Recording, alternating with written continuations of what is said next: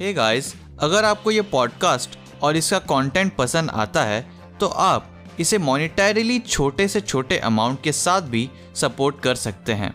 हमारा विजन है इस पॉडकास्ट को इंडिया का बिगेस्ट स्पेस साइंस पॉडकास्ट बनाना। और ये बिना आपके सपोर्ट के पॉसिबल नहीं। इस पॉडकास्ट को सपोर्ट करने के लिए आप डिस्क्रिप्शन में दिए हुए लिंक को चेकआउट कर सकते हैं। So with that set enjoy this episode of space infinite podcast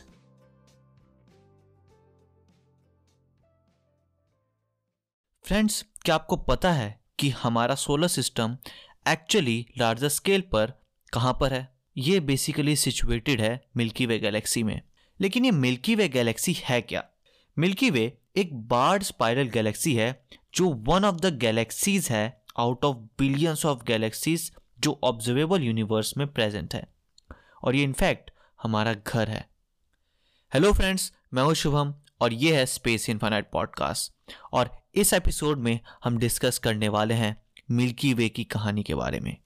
दूसरी गैलेक्सीज की तरह ही मिल्की वे एक आइसोलेटेड कलेक्शन है स्टार्स का और दूसरे कॉस्मिक मटेरियल्स का, जो बाउंड है आपस में ग्रेविटी की वजह से। हमारी गैलेक्सी में हंड्रेड से फोर हंड्रेड बिलियन स्टार्स हो सकते हैं। और इसके अलावा लगभग इतने ही प्लैनेट्स भी हैं, जिनमें से कुछ सोलर सिस्टम्स का पार्ट हैं और कुछ फ्रीली इंटरस्टेलर स्पेस में वेंडर कर रहे हैं। और स्टार्स के बीच में प्रेजेंट हैं कई सारे डिफरेंट नेबुलास जो बेसिकली क्लाउड्स होते हैं गैस और डस्ट के। और friends vast majority of interstellar gas की हाइड्रोजन और हीलियम कंटेन करती है। यानी कि ये इंटरस्टेलर गैसेस मोस्टली हाइड्रोजन और हीलियम है। हावेवर कई ऑब्जर्वेशनल और थेरेटिकल एविडेंसेस ये प्रूफ करते हैं कि गैलेक्सी के अराउंड का मटेरियल सेंटर के अराउंड बहुत ज़्यादा फास्ट ऑर्बिट करता है, जो किसी विजिबल ऑब्जेक्ट की ग्रेविटी से पॉसिबल नहीं हो सकता, जो सजेस्ट करता है कि most of mass Milky Way का बना हुआ है, ऐसे फॉर्म ऑफ़ मैटर से जो लाइट के साथ इंटरैक्ट नहीं करता। एस्ट्रोनॉमर्स इसे ही डार्क मैटर कहते हैं और इसका ट्रू नेचर अभी कोई नहीं जानता। हमारे अर्थ से मिल्की वे एक बैंड जैसी अपीयर होती है डिफ्यूज लाइट की, जो आर्क बनाती है अक्रॉस नाइट स्काई यहीं से इसका नाम मिल्की वे आता है। रोमन्स ने इसे वाया लैक्टिया का नाम दिया था और एनविजन किया था as a band of spilled milk, यानी कि फैला हुआ दूध। इसीलिए इसका नाम मिल्की वे है। सेंचुरीज तक एस्ट्रोनॉमर्स और फिलोसोफर्स ने डिबेट किए मिल्की वे के नेचर को लेकर, जब तक गैलीलियो गैली ने इसे फ़र्स्ट टाइम ऑब्ज़र्व नहीं किया टेलीस्कोप से, और गैलीलियो ने ऑब्जर्वेशन से यह पाया कि मिल्की वे से आने वाली लाइट एक्चुअली में अनगिनत डिस्टेंट स्टार्स से आती है। स्टार्स खुद इतने ज़्यादा दूर हैं। और ये इंडिविजुअल स्टार्स कंबाइन होकर लाइट प्रोड्यूस करते हैं, जो फेमिलियर बैंड क्रिएट करती है नाइट स्काई में मिल्की वे की। अंटिल 1900s एस्ट्रोनॉमर्स का एजम्पन था कि मिल्की वे यूनिवर्स के सारे स्टार्स कंटेन करती है। एस्ट्रोनॉमर्स का मानना था कि आइदर मिल्की वे एक्सटेंड होती है और एंटायर यूनिवर्स को फिल करती है, या फिर ये फाइनाइट साइज़ की है और सराउंडेड है इनफाइनाइट वॉइड से।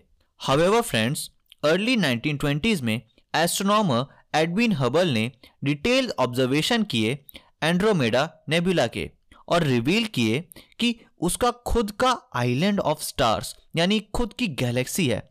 मतलब वो अपने आप में एक दूसरी गैलेक्सी है जो मिलियंस ऑफ़ लाइट ईयर्स दूर है हमसे, जिससे हमें पता लगा कि मिल्की वे यूनिवर्स में अकेली गैलेक्सी नहीं है। बल्कि ऐसी और कई सारी गैलेक्सीज प्रेजेंट हैं यूनिवर्स में। हमारी मिल्की वे गैलेक्सी बेसिकली एक रिलेटिवली थिन फ्लैटेड डिस्क है। इसलिए ये एक बैंड जैसा अपीयर होती है स्काई में। जब हम डिस्क की डायरेक्शन में देखते हैं, तब हम कंबाइंड लाइट देखते हैं सारे स्टार्स की गैलेक्सी में। जब हम डिस्क से अपोजिट डायरेक्शन में देखते हैं, तब हम उन्हीं स्टार्स को देख पाते हैं जो हमारे सोलर सिस्टम के क्लोज हैं।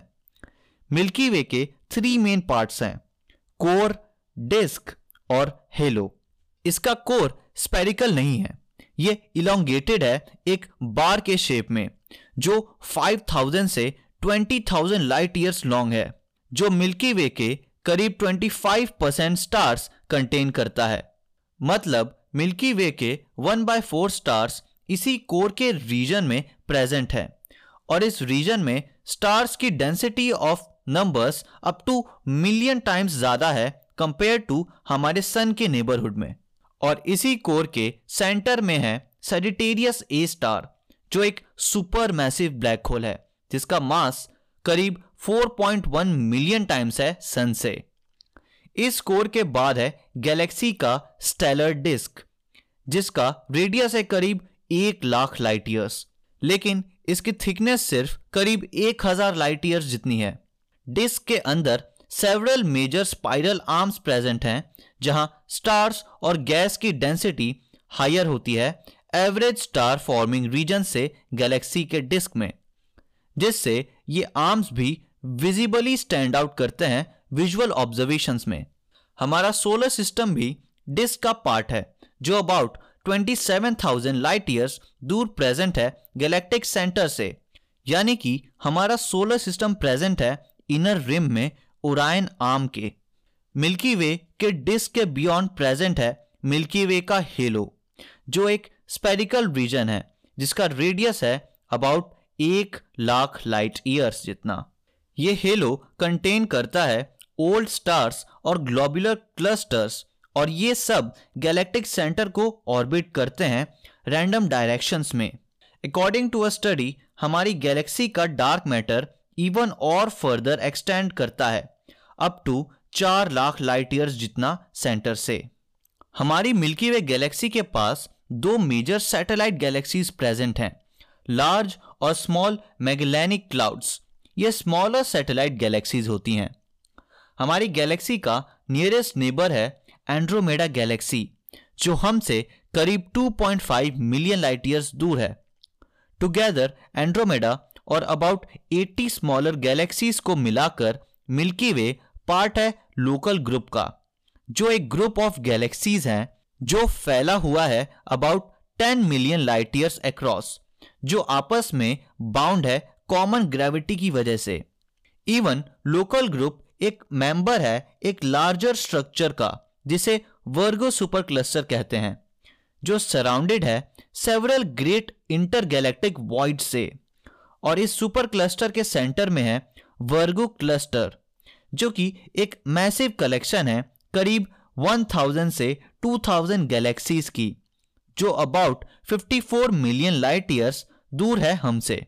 इसीलिए इस सुपर क्लस्टर को वर्गो सुपर क्लस्टर कहते हैं, इस मैसिव क्लस्टर की वजह से। और इवन ऐसा माना जाता है कि वर्गो सुपर क्लस्टर खुद एक कंपोनेंट है इवन लार्जर स्ट्रक्चर का, जिसे लानिया किया सुपर क्लस्टर कहते हैं। फ्रेंड्स हमारी मिल्की वे गैलेक्सी का ट्रू साइज़ एस्टिमेट कर पाना डिफ़िकल्ट है हमारे लिए, क्योंकि हम खुद इसमें रहते हैं। और क्लाउड्स के गैस और डस्ट हमारी ऑब्जर्वेशंस को भी इफ़ेक्ट करते हैं।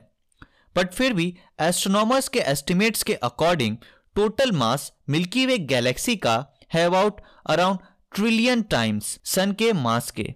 मोस्ट ऑफ़ ये मास प्रेजेंट है डार्क मैटर के फॉर्म में। फ्रेंड्स स्टार्स सिर्फ़ about one percent of mass represent करते हैं गैलेक्सी का। और इंटरस्टेलर गैस अकाउंट करता है अबाउट सिर्फ़ 0.1 परसेंट यानी कि जो चीज़ें हमें दिखती हैं यूनिवर्स में वो एक्चुअली में मोस्ट ऑफ़ द मास नहीं है यूनिवर्स का। फ्रेंड्स रिलेटिव टू स्पेस की जनरल एक्सपेंशन जो गैलेक्सीज को पुल अवे करती है एक दूसरे से मिल्की वे अप्रोक्सीमेटली 630 किलोमीटर्स पर सेकेंड की स्पीड से मूव कर रही है। और हमारी गैलेक्सी कोलिजन कोर्स पर है एंड्रोमेडा गैलेक्सी के साथ।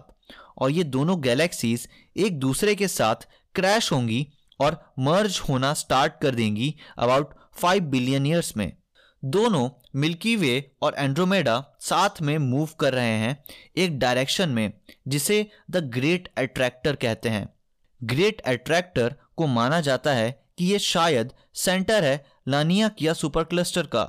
हवेवर इस रीजन का ऑब्जर्वेशन लोकल यूनिवर्स में डिफ़िकल्ट है, क्योंकि ये रीजन लाई करता है बियॉन्ड गैलेक्टिक सेंटर, जो हमारी ऑब्जर्वेशन के बीच में लाए करता है। हमारी मिल्की वे गैलेक्सी डेफिनेटली एक बहुत बड़ी जगह है, और ये एक रिमार्केबल प्लेस है, जो कि हमारा घर है। So friends that's it for this episode and I hope कि आपको यह एपिसोड पसंद आया होगा। अगर आप इस एपिसोड को स्पॉटिफाई पर सुन रहे थे तो make sure to share with your friends and if you are watching this on YouTube make sure to give it a thumbs up and subscribe to the channel if you are new to the channel. और मुझे आप comment section में बताइए कि हम और किन topics पर वीडियोस या फिर ऐसे पॉडकास्ट या फिर इन टॉपिक्स को और कैसे इंटरेस्टिंग तरीके से डिस्कस कर सकते हैं thanks for watching and stay tuned to space infinite